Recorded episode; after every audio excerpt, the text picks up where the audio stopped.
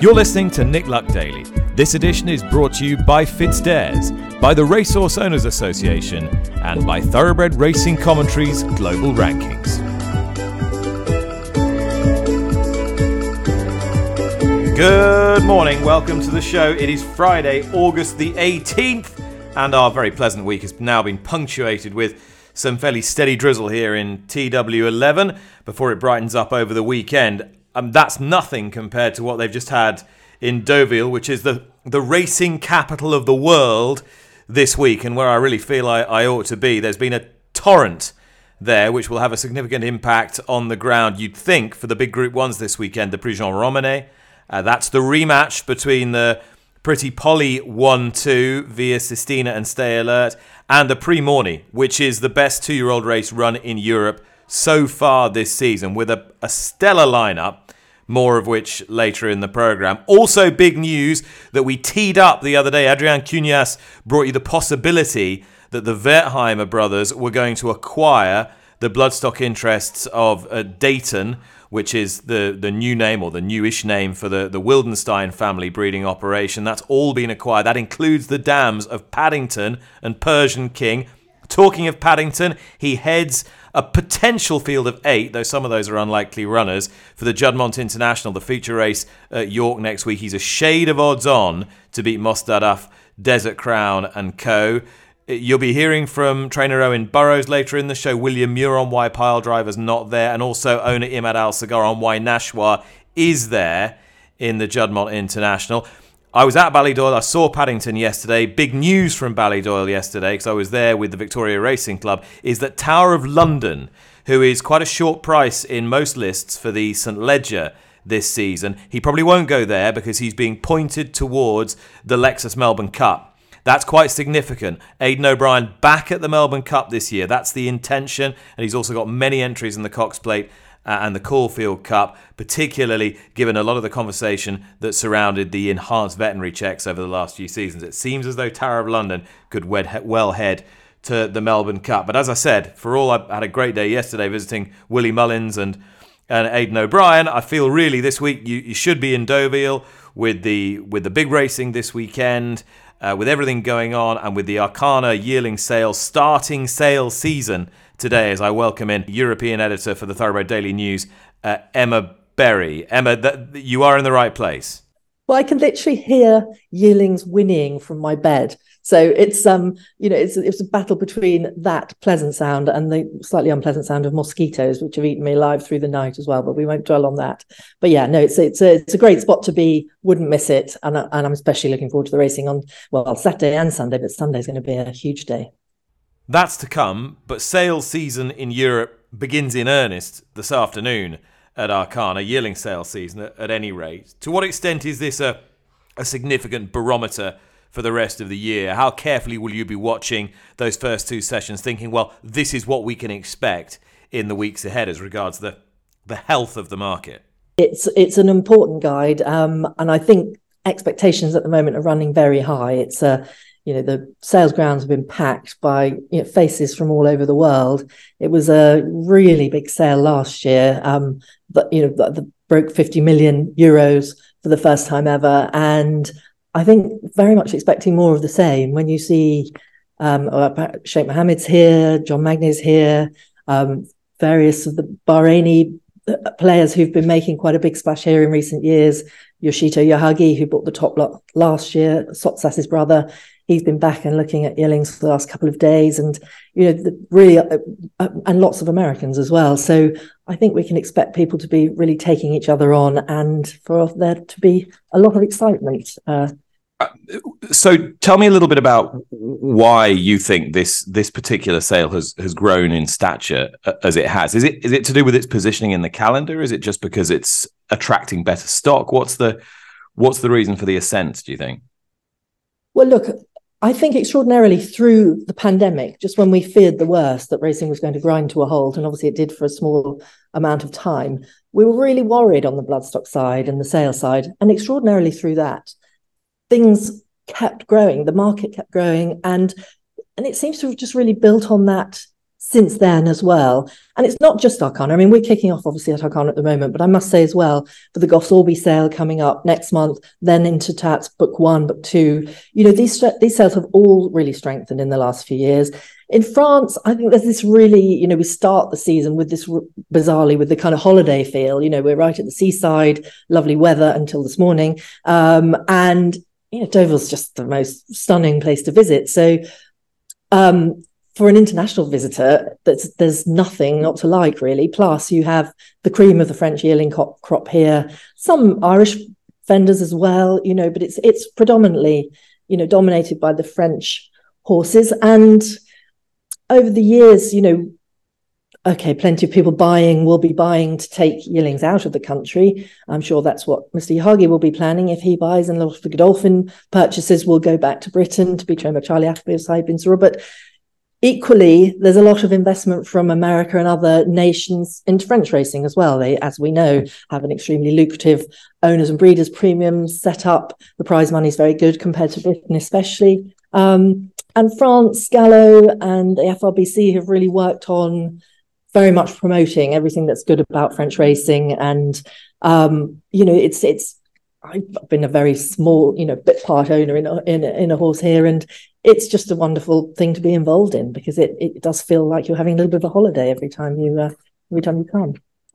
Outside the the the sale ring, there's been a really very significant development in French bloodstock that we trailed on the podcast the other day. Adrian brought us a report suggesting that um, the rumors were true that the Wertheimer family were going to acquire the interests uh, formerly owned by the, the the Wildensteins, and that does seem to have to have happened. Can you flesh that out for me a bit, Emma?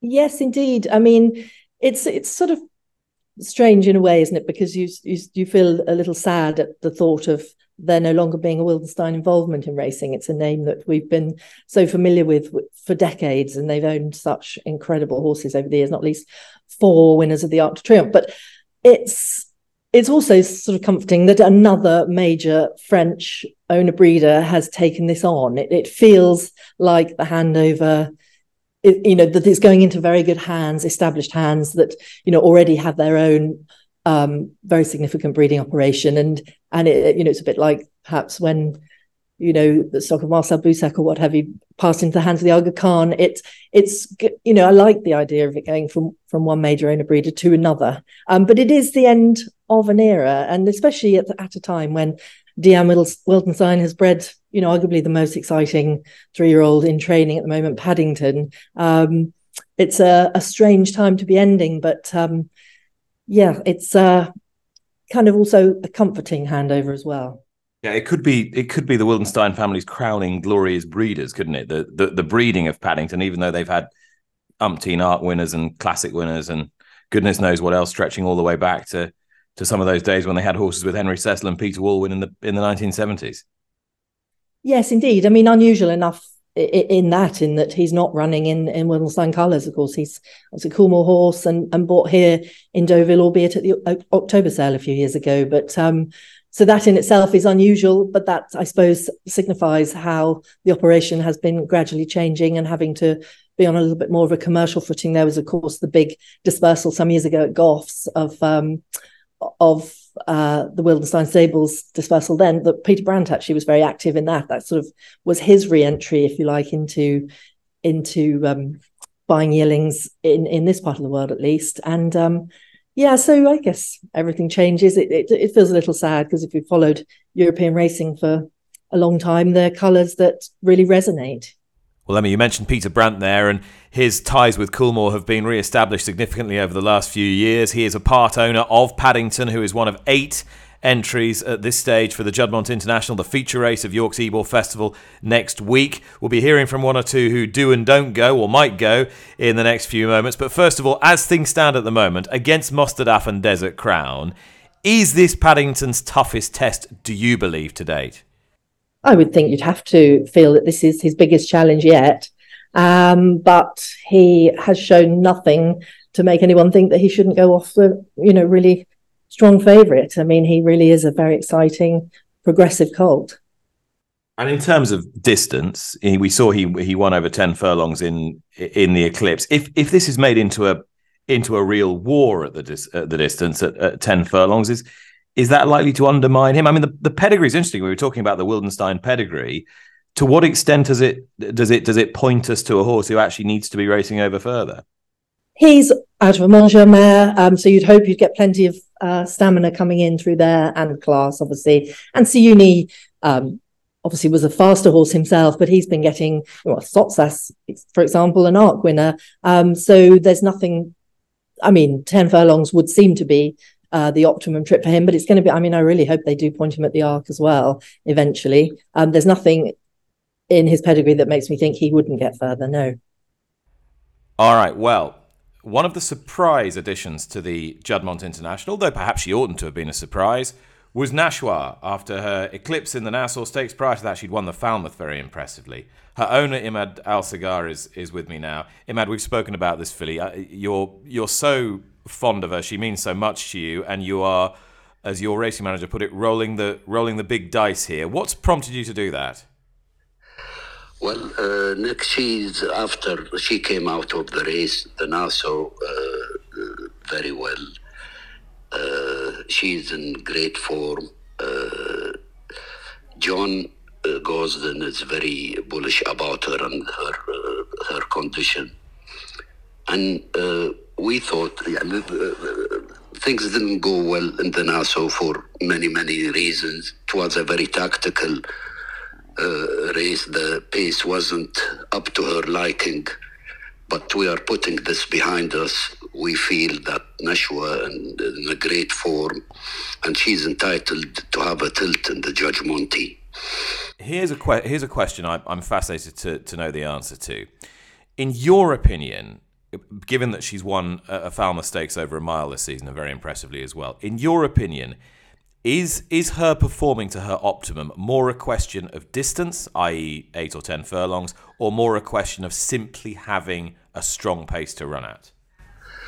It's a combination of both. Uh, I think uh, Nashwa is a very versatile filly. She proved her versatility over a mile and a mile and a quarter. Uh, yes, the pace is, uh, we have seen that. We learned after many incidents that uh, she she wants a strong pace that will help her in the uh, final uh, uh final strides. I mean, final furlongs of, of any race. But uh, yes, she is. She proved in the in the Falmouth that she's a, a very strong filly with the tactical and cruising speed. She's a very balanced uh, horse. That's why we will uh, plan to run her in the QE2 in, on October. So it's this race, then the QE2. You cannot be accused of, of not being bold with this filly. How much of that is informed by by your sense of sportsmanship, by your sense of wanting to be at the top table? Well, uh, I think uh, I'm, I'm, I do not think uh, uh, of Nashwa that way. Uh, we try to take our decisions not in an ad hoc uh, fashion, but we try to to to take decision for the best of the filly, and that's what we are doing now. We don't see we don't don't see that uh, it is a big ask. Of course, the first time uh, she's going against the Colts, not only Colts the best in Europe, huh? but I think uh, Nashwa is there and uh, she's entitled to uh, uh, to have her chance. Imad, thanks so much for talking to me. Best of luck. Thank you, Nick. All the best. Bye. Um, well, she's in. Pyledriver isn't. Trainer William Muir on the line now. William, what's the what's the story with him? Well, there's no story. I I've said it a few times. We had options. We could have dropped back to a and a quarter and run in the Juddmonte.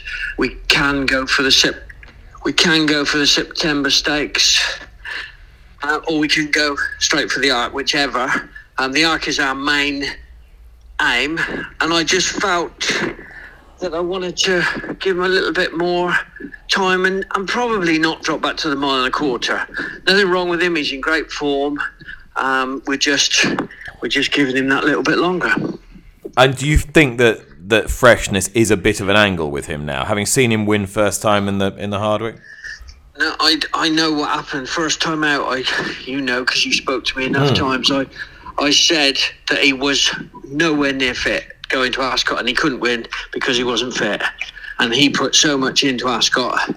He took so much out of himself, and um, I just want him to. I want him to get completely fresh and right up and happy. Nothing to do with nothing to do with um, anything else. I just wanted to. Um, yeah, I just wanted to um, give him that little bit extra time and then run him over the trip we know he likes.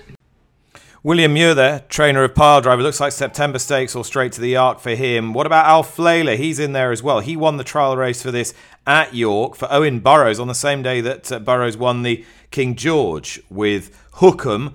I put in a call earlier to find out what the intentions were as regards Alflaila and why he was still in the Juddmonte International. Um, well, I'll be honest, Nick. He, he's he's only been left in just in case something happens to Mostahdaf. Um, so obviously, at the moment, he, he's just there as a backup. Um, so at the minute, if if everything goes smoothly with Mostahdaf, we won't run.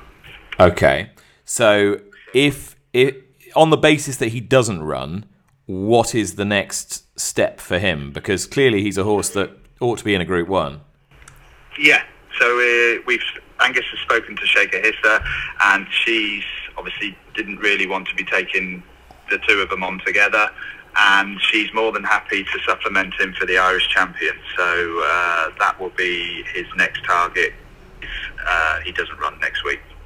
All right, that was Owen Burrows. And prior to Owen, you heard from William Muir, and before that, uh, from Imad Al Sagar, who seems quite hopeful of a big run from, from Nashwa. Uh, currently around about the 33 to 1 mark. Emma is still with me. Uh, Emma, before we, we move on and talk about the racing in Deauville this weekend, uh, just at, at, at Ballydoyle yesterday, going back to, to Paddington, he's got an entry in the Cox Plate, and I was, I was, doing some work with the, the Australian team from the Victoria Racing Club, and obviously they were very excited at the idea that he might head down under. But I, I think it's probably a speculative entry more than anything else at the moment.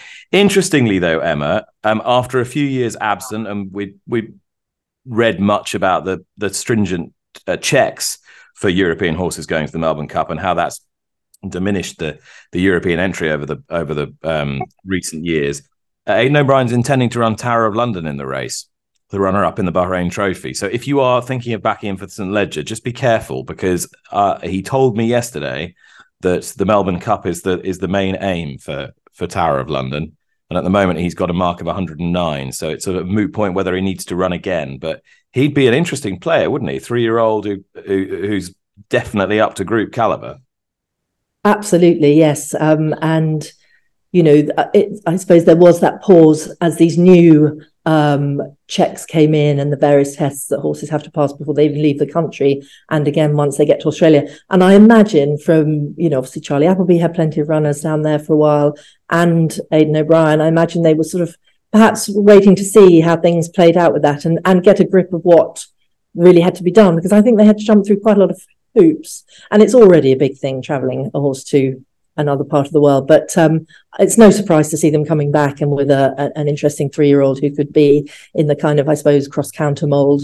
Um, I think Marla years ago went down there with a very similar profile and ran third. Um, yes, he he will certainly be one to uh, to keep on the radar for that race. We need to talk about the racing at Deauville this weekend, uh, Emma Berry, and we ought to start with this Prix Morny. This this is just about the best two year old race run so far this season, isn't it? Very much so. Um, the Morny's always really exciting and um, a cracking field for this. I mean, I can't wait to see River Tiber. Obviously, Aidan O'Brien decided not to run last weekend in the in the Phoenix Stakes and pointed him to here. Um, I'm particularly looking forward to seeing Ramatuelle for Christopher Head, who really is um, well, I mean, his name is so familiar in French racing, but he himself is the rising force, the new young trainer that uh, you can't ignore at the moment. And I mean, uh, are you are you struck like I am by by his determination to make an impression internationally? That he he wants to be known, seen, represented. He, he's sort of on a real mission to get French racing out there again.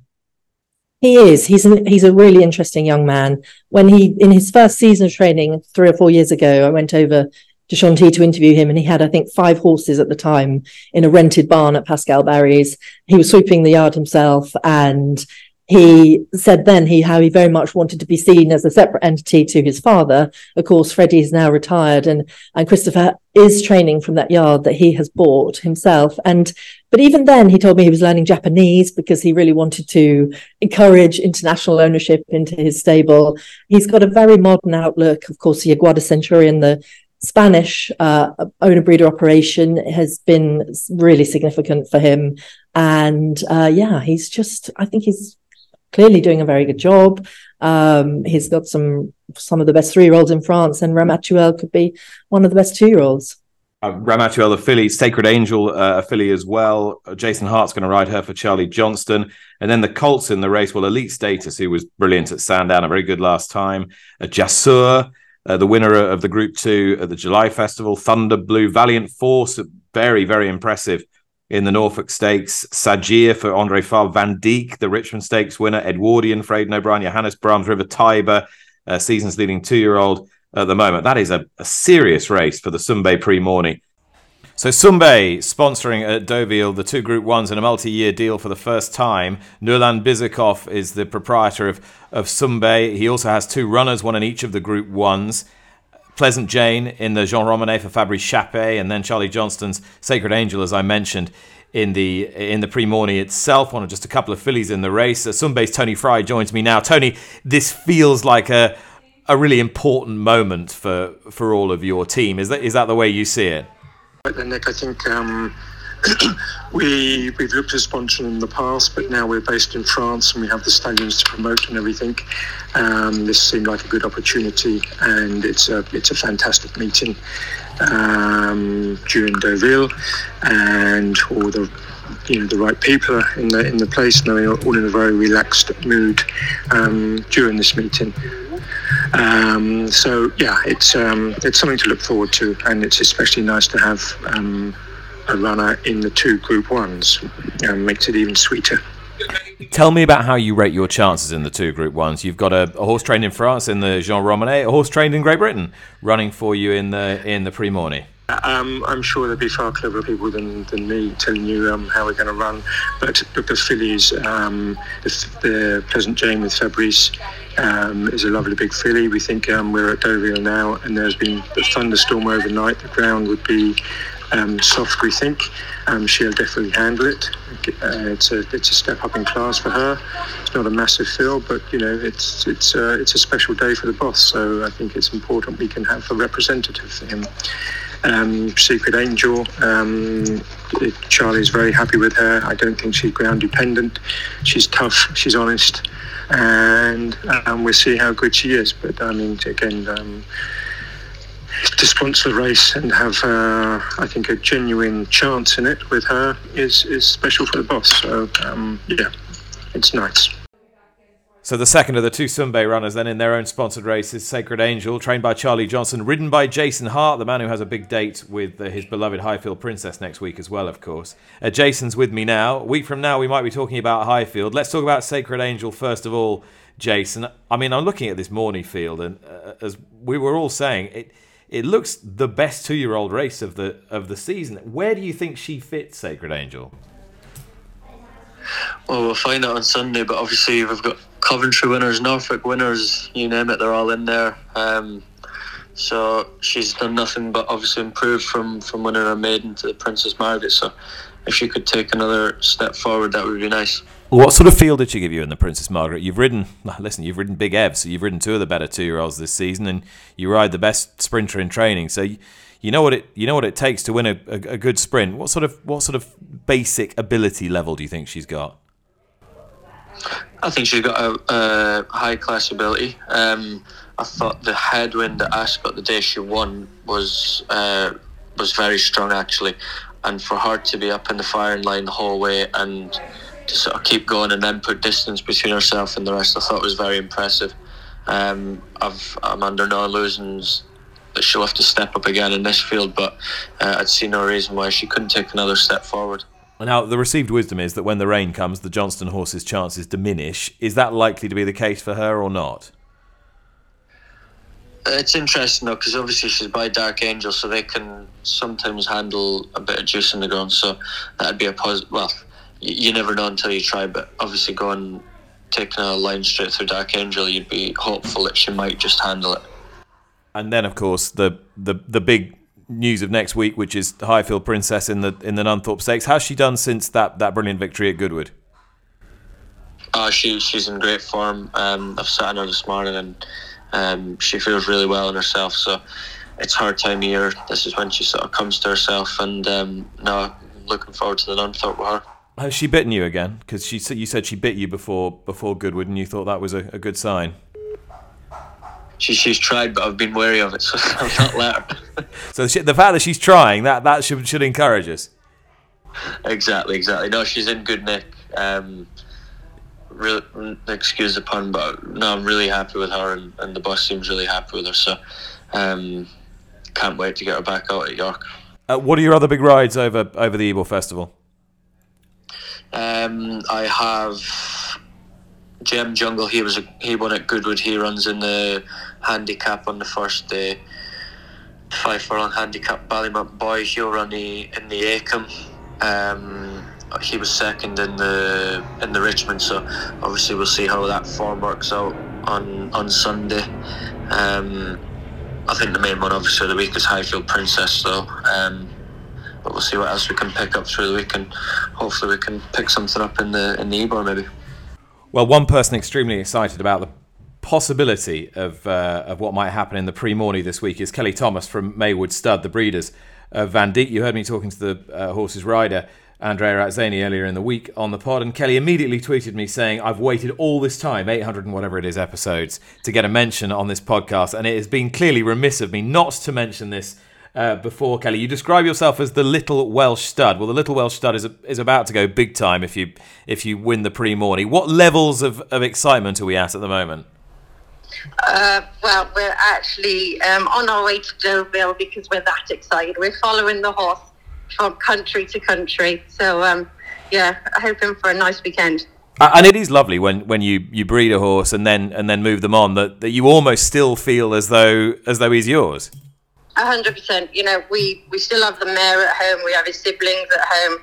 Um, you know, when we invest in these meds, we don't just and, and when we sell the stock, we don't just forget about them. We follow them as best that we can. You know, wherever they go in the world. So, how did the the little Welsh stud, as you call yourself, how did how did you start? Um, so, I actually started from a spell of work experience with a, a, a very good friend of the family, and um, whilst I was there, I, I, was lucky enough to happen upon my first broodmare, and um, really just I got the bug after the sale of the very first foal and carried on from there. And you just built up gradually, gradually. So what what are you what are you looking at now numerically and in terms of quality? What what have you got on the on the ground at the moment?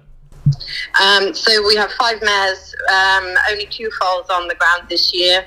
Um, some of our mares just sort of getting a bit older now. Um, so it's time for us to reinvest and hoping that you know the opportunity will come pretty soon. Um, you know, 20, we've been breeding for 20 years. Literally started with one mare um, and have yeah built it up from there. And so, tell me a little bit about um, Vandeek's background and, and, and, pedigree and how you got into that family. Um, so we actually bought the Grand Dam Valdemosa um, in Newmarket um, with the help of Andrew Reid and Troy. Um, and then um, we bred the dam. Um, we, we, used Exceed and Excel on her when he was in his first season in Newmarket. Um, basically, just enjoyed him so much in, in a physical. His physical was just superb when we first saw him. I was um, really keen to use him, so we used him at, at a fairly cheap rate because that's the, that's the level that we've been breeding at for many years. Um, yeah, so we got the filly. We actually sold the filly then as a yearling and bought her back out of training then and started breeding from her after that. And in terms of the, the, the route that Vandeek has taken, I, I mean, you you sold you sold Vandeek when as a yearling? We sold him as a foal. As a foal. Yes, um, and then he went to a yearling consigner. They then sold him to Roger Kavanagh, and uh, he then took it through to the breeze ups. Okay, and so when I've always been interested in this, when you when you sell a horse, you know, and you you probably were quite happy with what was it, fifty odd thousand at the time. We were. I mean, it was a reluctant sale, but being a small stud, you know, with, with this prospect of having that sort of money, um, it was a case of having to sell. Um, so yeah, we were absolutely happy with the money that we got at the time, but I, I know I was reluctant to sell him because I really liked him. And then when you see, I mean, they made a loss on him as a yearling, and then when you see him ma- making six hundred and twenty-five thousand guineas yeah. as a two-year-old breezer, what goes through your mind? Um, I'm always happy for connections. You know, everybody takes on the risk. You know, and I think you know it would be remiss not to be happy for the next person. You know, when you do this job, you, you feel like you want to. You always need to leave something in it for the next person. Otherwise, the job's not. You know, it's not sustainable. Um, but yeah, more. You know, absolutely delighted for the Kavanaghs. You know, and um, their partners to have made that sort of money and. You know, for, you know, for us, we still have the mare. You know, all, it all comes back to us eventually. Um, and yeah, to have bred something to to do with time like that and on the day is, you know, we were just proud to see what he was doing. And is, is the mare in foal at the moment?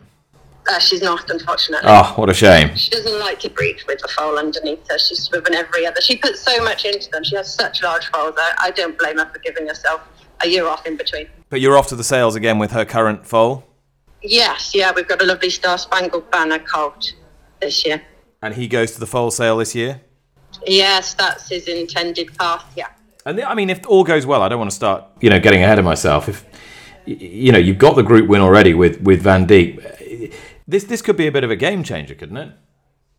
I mean, it could be. Um, I guess time will tell. All right, Kelly. I know you probably don't want to get ahead of yourself. Listen, good luck uh, this weekend at Deauville and in- enjoy the trip. Thank you. We will. Kelly Thomas, Maywood stud, breeders of Vandeek, key challenger in a loaded Prix Morny. Uh, that's 325 British summertime, Deauville, Sunday. And preceding that at 250s, the Sunday Prix Jean Romanet, which Emma has an interesting rematch here between uh, Via Sistina and Stay Alert after the after the Pretty Polly shenanigans. Yes, indeed. There's uh, yes, the, the, the, perhaps well, maybe not a grudge match, but it will certainly be interesting to see how that all pans out. And uh, um, I'm not sure how much the going is going to have changed after the torrential rain we've had this morning, but uh, certainly that will. Uh, will like any rain that falls here, and uh, no, she's been such a, a, superstar for for the Hillens and for George Boughey, and uh, yeah, but uh, again, you know, we've got. I'm, looking forward to seeing um, Marchesa de Savigny as well re- reappear after her um, win in the Prix Rothschild a few weeks ago. So uh, yeah, another cracking contest on Sunday. Uh, and Via Sistina, I mean, for, for pedigree enthusiasts, this is this is quite an interesting play. Um, bred by the Bryces, Colin and Melba Bryce's Laundry Cottage stud, the people who also bred Wootton Bassett, and what a record they've had. And it's a it's a, a, cross, isn't it, that that seems to have worked time and time again. The the sire and dam sire of Via Sistina. Very much so. That uh, that yeah, Fastnet Rock Galileo cross um, has has been, and it's so interesting actually how Fastnet Rock has been much more of a sort of uh, middle distance influence in covering um, in Europe. He's obviously he was a very good sprinter in Australia himself, and and would be known more for sort of faster horses there. But yeah, he's been he's been a, an interesting his his little nick with Galileo has worked incredibly well, and we've seen it time and t- time again in you know the Oaks winner Qualify, and uh, yeah, it's it's certainly one that makes people prick up their ears. Well, every week here on the podcast, we've been showcasing what's on at the National Horse Racing Museum in Newmarket. You might have seen some super pictures this week of Khadija Mellah uh, and the 10 million pound Banksy that uh, we were hearing about a couple of weeks ago on the podcast. Also, cheek by jowl with the Banksy is the physical manifestation of the Hall of Fame, Racing's Hall of Fame. There are now 17 inductees and counting. From British Champion Series, Ben Young joins me now. Ben, how important is it to actually have something physical, tangible, something people can look at, as well as just names in the ether as regards the Hall of Fame? Morning, Nick. Yeah, well, sort of think it's it's vitally important to have a, a physical representation of the of the Hall of Fame. Um, we launched the Hall of Fame back in 2021, um, obviously during COVID, so it largely lived online when it was initially launched. Um, you know, people should check out the website. Um, it's full of lovely created features and information on all the all the 17 Hall of Famers that are, that are in there um, as it stands. But we wanted to this year kind of further enhance the Hall of Fame with a with a physical exhibition, as we've, as we've just spoken about before. So that sits in the in the Thompson Gallery um, at the National Horse Racing Museum, and visitors can you know go there and find out more about the most you know adored stars of, of british flat racing um, we launched this in 2021 to mark the 10th anniversary of Qipco's sponsorship of, of British Champion Series um, and launched it to celebrate the modern greats of, of, British flat racing human equine from from 1917 onwards and you know we just spoke about the list before but just running through some of the some of the names the likes of Lester Piggott Frankie Dettori um, Sir Michael Stoute was inducted um, back in May ahead of the of the Guineas Festival. Um, Frankel, Dancing Brave, Stradivarius has recently entered by public vote, um, and Queen Elizabeth II as well back in 2021. So, um, yeah, the Hall of Fame is, is growing year on year. Um, I know it's a, a concept that you're um, particularly on board with as well, and just having that physical representation with you know um, artifacts from some of the some of the people and horses in the Hall of Fame. You know, Frankie Dettori's riding boots Lester Piggott's Hall of Fame medal. We've got some race cards from um, some of Sir Michael Stoute's um, Derby victories at Epsom um, as well. So yeah, it's it's fantastic that that um, that exhibition is now in place at the museum. And uh, there will be an, a new inductee next week, so we need to keep our eyes peeled. You're keeping that under under wraps for the moment. Sorry, Nick. Um, unfortunately, can't reveal that information today, but people should keep their eyes peeled next week for a, a new announcement, um, a new inductee into the Hall of Fame. So um, yeah, we're, we're, we're really excited about that next week. So I'd like to um, give particular thanks, Nick, to uh, the museum for providing this physical representation of the Hall of Fame. They've been particularly helpful throughout the process. We held an event there back in May to mark the inductions of Sir Michael Stoute um, and Sea The Stars. And Christopher Tsui even came over from Hong Kong, Sea The Stars as owner, as well as John Oxx from from Ireland. And it was a particularly um, good event. You know, the artwork in the exhibition is incredible. There's interactive screens um, in there. So yeah, just wanted to pay thanks to them, uh, to all their staff in particular, Tracy, Tracy, uh, Tracy Harding and Francis Stanley. So uh, thank you goes to them. All right. Thank you to all my guests today, particularly to Emma Berry, Europe editor of the Thoroughbred Daily News. And Emma at Deauville has a, a tip for, well, it could be for today, the weekend, wherever you like, Emma. I'm guessing that you're going to stay in France. I'm going to stay in France, so I'm going to go big time, Group One, and I'm, we've already talked about her, but I'm going to stick with Ramatuelle, the filly, taking on lots of exciting colts in the Morny. But I think she's got a very interesting profile, and um, yeah, it, uh, she she really does um, uh, excite me. So let's hope she can beat the boys on Sunday.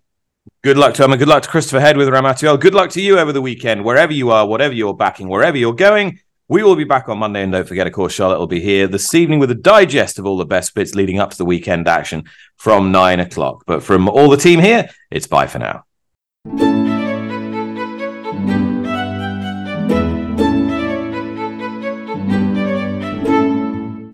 You've been listening to Nick Luck Daily, brought to you in association with FitzDares, the Racehorse Owners Association, and Thoroughbred Racing Commentary.